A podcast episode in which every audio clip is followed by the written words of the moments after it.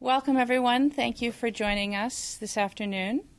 Um, I'm here to release my operating budget for 2020, um, and I want to highlight some of the themes that you'll see in the budget. So, when I was campaigning for mayor, um, knocking on doors and meeting people at events and talking during and after forums, um, I had the opportunity to speak with thousands of folks around the city and to learn face to face what was important to them.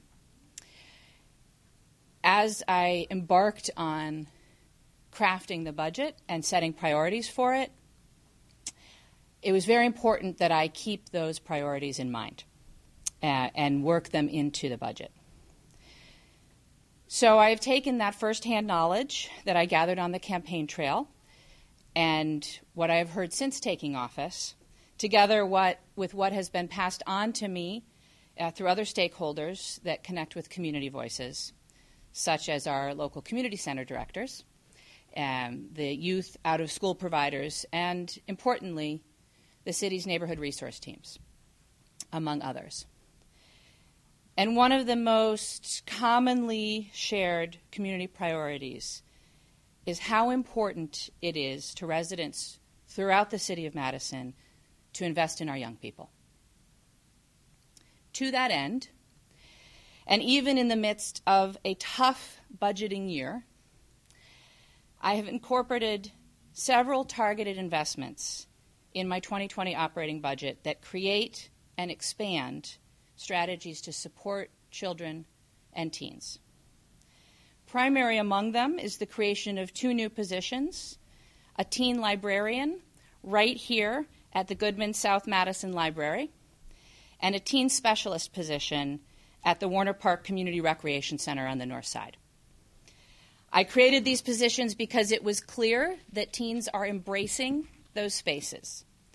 And it's crucial that when our young people look to us, we are there to meet them and to create the type of space they need to thrive and be successful. Ching Wong from the library and Terrence Thompson from Warner Park are both here to speak more about those positions. And if teens are acknowledged as critical stakeholders in our community, it is important that they have access to as much of it as Madison Metro can provide. That's why, as part of my Metro Forward program to improve transit throughout the Madison region, I have created a program that will provide all middle, middle and high school students that are eligible with free summer bus passes. We want them to be able to get to jobs, to visit their friends, to spend time at the library, and other places of interest and mostly to have equitable access to Madison as a whole in ways that many of us take for granted. Savion Castro from the school board is here to speak to the impact of this initiative. I have also fully funded our Community Development Division's funding framework for neighborhood centers and child and youth programming. This will enable centers to hopefully expand their hours and connect more directly with families in their area of service. It also increases funding for out of school child and youth programming that takes place through centers as well as through other providers.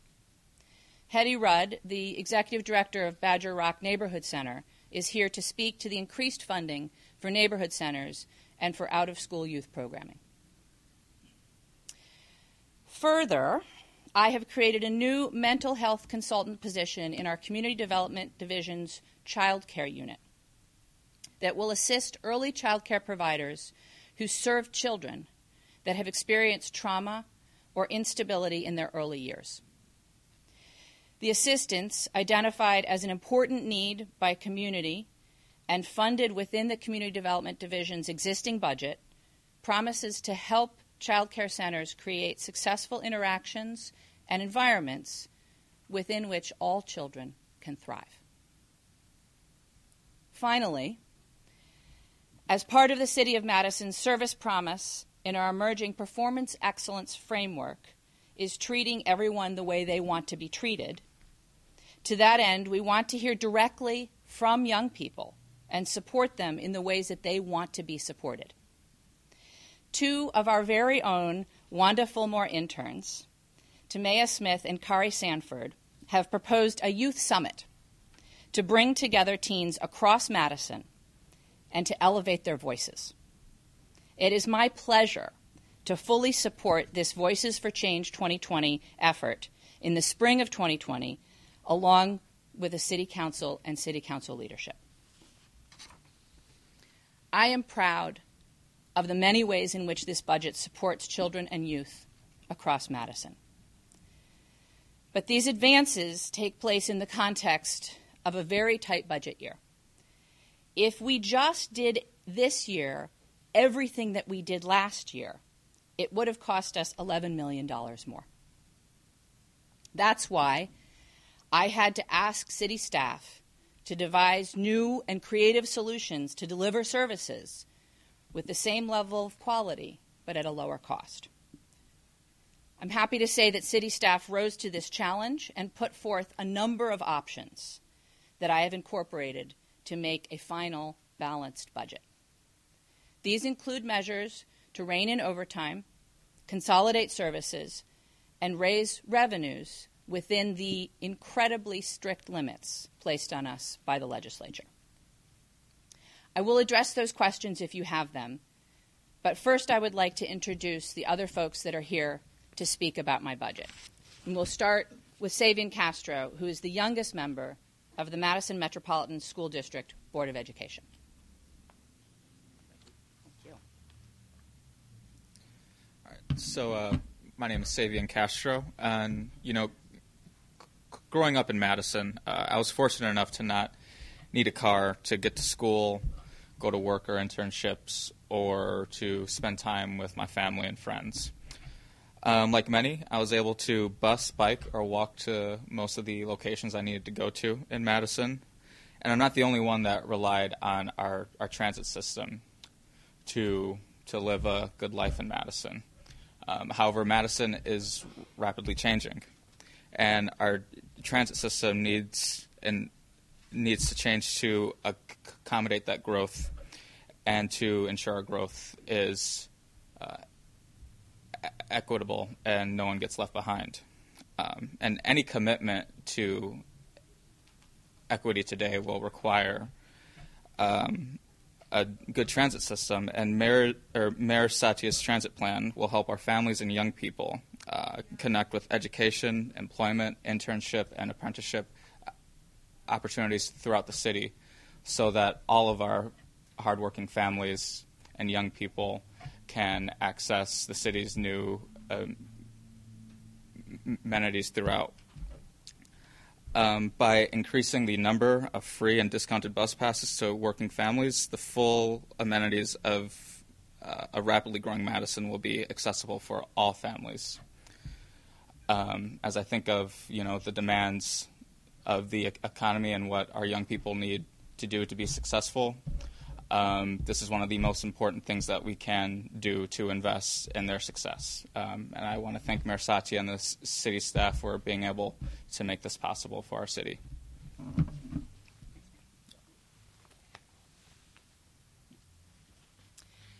Next, we'll hear from Hedi Rudd, who's the executive director of the Badger Rock Neighborhood Center. Hello. Um, thank you, Mayor, for one, having me here, and two, for making our youth a priority. Um, my uh, day job is the exec- as the director of the Badger Rock Neighborhood Center, um, but my all day job is the grandparent of a student who um, attends Badger Rock Middle School, which is housed within the neighborhood center. And so, as I look through these recommendations, um, I'm excited to see the ways that he will be impacted by these um, recommendations. Um, in addition to the neighborhood center being um, more funded so that we can have more staff um, to make sure that his environment is safe. Um, he will also be able to come here to Goodman on his bus pass. Um, to um, engage in teen activities. He was a teen who took part in the redesign here at Goodman, so I think that is just going to really bridge that gap um, for him to really feel that South Madison um, and Madison overall is a place that um, that welcomes him. Also, um, I'm pretty sure that I'll be putting him up to support the Wanda Fullmore Summit. So. Um, I just also want to thank the other neighborhood centers that took part in the um, collaboration of neighborhood centers that um, urged the increased funding for our neighborhood centers. And I want to just draw attention to a document that we prepared um, that shows the investment um, and how the centers leverage the city investment for $15 million in other um, sources. So, you know, this is a list of places and spaces and ways that neighborhood centers um, can help, how we do help and contribute um, greatly to what's happening in the city um, and how it impacts families and um, our youth. So, um, if you're interested, you can come and see me, and I brought a couple extra copies. So, um, I'm excited for my grandson, and I'm excited for the other young people that are going to be able to take part in this really strong message that's being sent by our mayor. So, thank you. And the Common Council, thank you. Thank you. Next, we'll hear from Ching Wong, who's a supervisor of this Goodman South Library.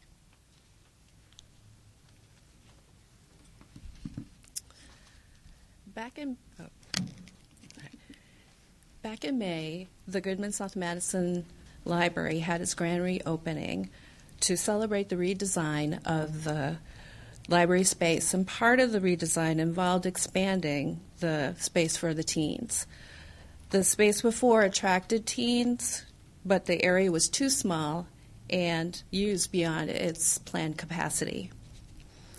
During the redesign process, we hosted two teen design challenge sessions where teens in the community had the opportunity to design their ideal space. These sessions were led by Mike Ford, creator of the hip hop architecture, and the architects of Engberg Anderson. The architects compiled ideas from these sessions, and we invited the teens to another meeting to present the redesign plan, select furniture, and choose the color palette of the space. The result is the inviting, vibrant space demonstrating our collaborative effort to engage the voice of the youth in the South Madison community. The typical after school routine for the teens visiting the library is getting off the bus and going to McDonald's and then coming to the library. The teens love hanging and socializing in the new teen space. Power poles are popular. They love charging their phones and laptops. Um, we are very proud of this teen space that we've created. Along with this great space, we are thrilled to hear that um, we are getting a, a much needed teen librarian to um, contribute to the, our commitment to engage and connect with the teens. this librarian's priorities will build trust and relationship with youth, to listen to teens and discover how the library can better serve them as well as provide direction and structure to support them. Goodman South Madison Commun- um, Library is very fortunate to have a generous support of the people in the community. Thanks to Mayor Satya, the neighborhood resource team, the library board, Greg Mickells, for advocating and making the teen librarian position a reality. We are looking forward to creating an exciting and dynamic scene for the teens in the Goodman South Madison Library. Thank you.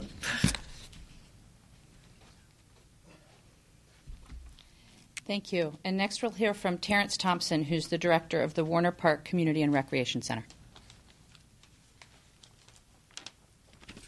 Thank you, Mayor. It's really encouraging to see the investment the mayor has decided to make in youth on the north side. Uh, we've been making some significant uh, gains in creating safe spaces and opportunities for north side youth for over the past 18 months.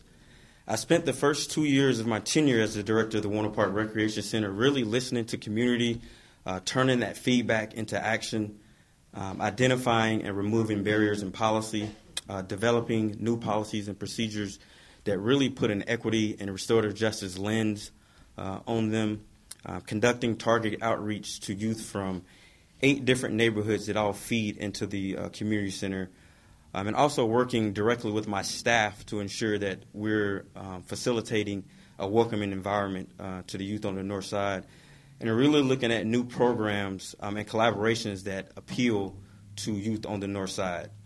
This process has created um, a transformation in how we operate and who we're serving. Uh, we have more than doubled uh, youth participation at the center, and the recreation center is now more accessible than ever with usage every day after school for Northside youth. This new direction has created a new energy and sense of community for youth on the North Side and represents a significant change in how we operate the rec center.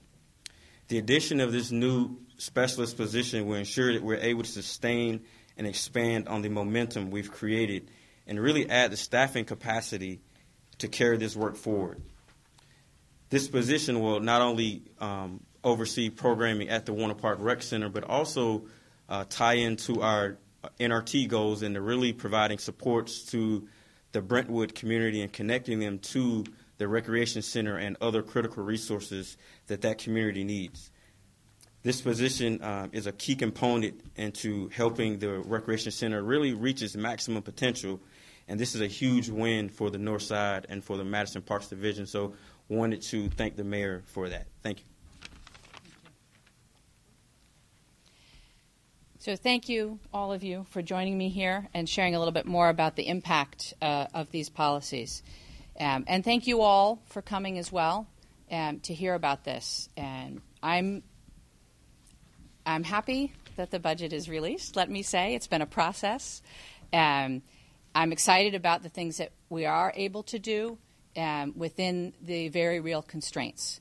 Uh, I think that we have delivered a fiscally responsible, balanced budget that also invests in the things that are really important, not just in our community, but within the city as well and I'd be happy to take a few questions. I'd be happy to. So, we actually are funding a number of the police department's supplemental requests. Uh, so, a step back, uh, I asked each and every department to provide me with three scenarios as we went into this process. So, one was just cost to continue. What does it cost to do what you're doing now? One was what happens if we have to cut your budget by 2.5%, and one was what happens if we increase your budget by 2.5%. And that allowed us a menu of choices across the entire city to think about how we want to enhance services and where we can find savings. So I took a number of cuts. I also obviously added a number of things. For the police department in particular, we are adding uh, increased wellness programming for officers, which was one of their uh, top asks. We're also adding additional training for officers in terms of interacting with folks that are in mental health crisis, uh, another one of their asks. Um, and we also are giving them some HR tools um, to incorporate into their hiring process, another thing that they asked for. Um, and so all of these, I'll point out, were in their supplemental request, but there are also recommendations from the ad hoc task force on police policy and procedure. Another recommendation um, from the ad hoc committee was the, uh, the position for an independent police monitor, auditor. Um, as a part of the recommendation, that position would also respond to then a civilian review board. Is that a part of um, this budget? Will that be coming? If you could elaborate on this. Sure. We are funding the independent auditor position in this budget. Um, it still needs a job description, and uh, um, you know it'll take us a while to get to an actual hire, but um, the funding is there for that, and that position will report to me. Um, we're also in a conversation about the the duties of the Police and Fire Commission, the Public Safety Review Committee, and a possible third civilian review body. Um, that's not a fiscal item, so those conversations are ongoing and probably will continue, uh, hopefully, past when we hire uh, an auditor position so they can have some input onto it as well. Do you have a timeline for that hiring process at this point? Not yet. You, you didn't include any money for new officers in the, in the budget, and so as a result, some of the officers who were in some of those specialized positions are moving back to patrol. What, what is your, you know, long-term view of what those specialty positions should be in the city? A lot of them are neighborhood. Uh, so I, it, it's that's slightly incorrect. I didn't include any new positions in the budget, although I have offer, authorized the department to apply for future COPS grants, which would allow them to add positions. Um, but the staffing decisions are made, uh, were made by the chief, will now be made by the interim chief. Um, that's not something that we dictate in the budget. So that's a conversation that happens throughout the year um, with the chiefs. Do you have any reaction to former Chief Koval's comments yesterday about why he's resigning right now, retiring? Uh, the only thing I'll say about that is that I learned over the weekend that the chief was going to retire just like everybody else. Um, and I haven't heard anything directly from him about why. Other questions? What happens if there doesn't get the cops grant? Does that mean no new sworn officers that were requested? Or? Uh, not in this budget. That doesn't say anything about future budgets. Are you hopeful that they do get the, cops grant? I guess there's some fear of uh, the Trump administration sort of playing favors with departments in terms of issuing that. I worry a lot about what the Trump administration will do with federal funding on any number of fronts. Um, I, I do hope that we will have the opportunity both to apply and get COPS grants. Um, the other thing uh, that I will say about this is that um, we have multiple needs for staff across almost every department in the city. And one of the things that we'll be embarking on over the next year will be a long range facility plan that will allow us to think about how um, and where new city facilities need to be to best serve our population. Um, along with that, we will have to think about an operations plan to staff those facilities. Um, I expect that's a five to ten year planning. I mean, not that it's going to take us five to ten years to plan, but that we will be looking at a five to ten year plan to staff out. Um, and it's far too early to say what that will mean in terms of a budget, but I'm hopeful that we will have some sense uh, of that by next year's budget. What is your hope, you know, with a new chief moving forward, working with the police department? Uh, my hope remains what it has always been, which is that I will be able to work collaboratively with every single one of my department heads um, and to understand their priorities, to help them understand their collective priorities across departments, um, and to work together, all of us, to get the best outcomes for the city. Um, I'm uh, already can tell you that uh, Interim Chief Wahl and I have a good relationship. We've talked multiple times since um, he stepped in, and I expect to continue that. Explain why you removed some of the funding for the um, peer support work. Uh, we are continuing to fund the both organizations that have contracts with peer support. Um, I, based on the utilization of some of the current year funding, it felt appropriate to bring that level down a little bit. Can you Yeah. Bit about what the independent police auditor, I know you said you don't have a job description, but wh- what is their role? What are they supposed to do? So I would refer you to the recommendations of the both the OIR report and the ad hoc task force on police policy and procedure for the full details. Um, but in short, the idea is to have an independent uh, individual who is able to look at uh, any incidents or any investigations and that would happen inside the police department and to have an independent eye onto those things um, and to also to facilitate potentially community engagement um, uh, with the city around issues of policing. But again, um, I think that the recommendations that came out of the OIR report and the ad hoc, um, they did actually forward that one recommendation to us, although I hope to see their full report soon. Um, ask for a lot of things, and I don't know that one position can do all of those things. So part of the process of writing a job description will be to prioritize which pieces we think are most important. Can you say how you landed on the $40 amount for the vehicle fee? Where is that in relation to other fees around the state? Uh, yeah, absolutely. So um, I'm not sure if we have a chart, but um, there are, I think, 30 something um, municipalities that have, in the past uh, eight years, added vehicle registration fees. Um, so we're definitely not alone, and I think that that's a direct reaction to the very severe limits that the state legislature has put onto municipalities in terms of our ability to raise revenue. Um, so we looked at um, what's needed not only in this budget, but again, trying to plan for the long term, um, what we will need in subsequent years. Um, and uh, there's no particular science to it, but the, that level is what we felt was needed, not just for this year, but again for the long term. Were there other alternatives that you thought about proposing instead of this fee, um, or was this sort of the last, you know, kind of the last option for the city? There, there are very, very few ways that cities can raise revenue in the state of Wisconsin. Um, and I think, again, you're seeing that across the state as more and more cities turn to vehicle registration fees to raise needed revenue. Um, there really aren't very many additional options. Um, so the other options that we considered were really all looking at other places that we could cut. Um, and many of the cuts that we didn't take would have, uh, I think, much more drastic impacts on the community. Uh, do we have too many fire stations, and are they in the right locations? Uh, I do not think we have too many fire stations. Um, I would defer the the question about location to the chief. Um, but again, one of the conversations that I think we need to have, um, particularly now that we are very close to knowing what the city of Madison's boundaries will be in the long term, um, is where we do need stations.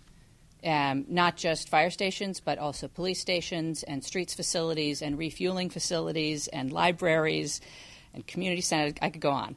Um, and so that's part of why we'll be conducting a long range facility planning process to understand not just where we need those services, but how we can get any sort of efficiency or synergy out of co locating services. And how does that process work? Just with department heads, or? Yeah, it's um, it's actually not a new process. Um, so it's uh, it's a group that has convened in the past. Um, it will be primarily department heads, but obviously we'll have to pull in a number of staff from facilities uh, and probably additional staff from the departments that are most impacted to make sure that we're not forgetting anything. One more question. All right, thank you. All right. Thank you very much.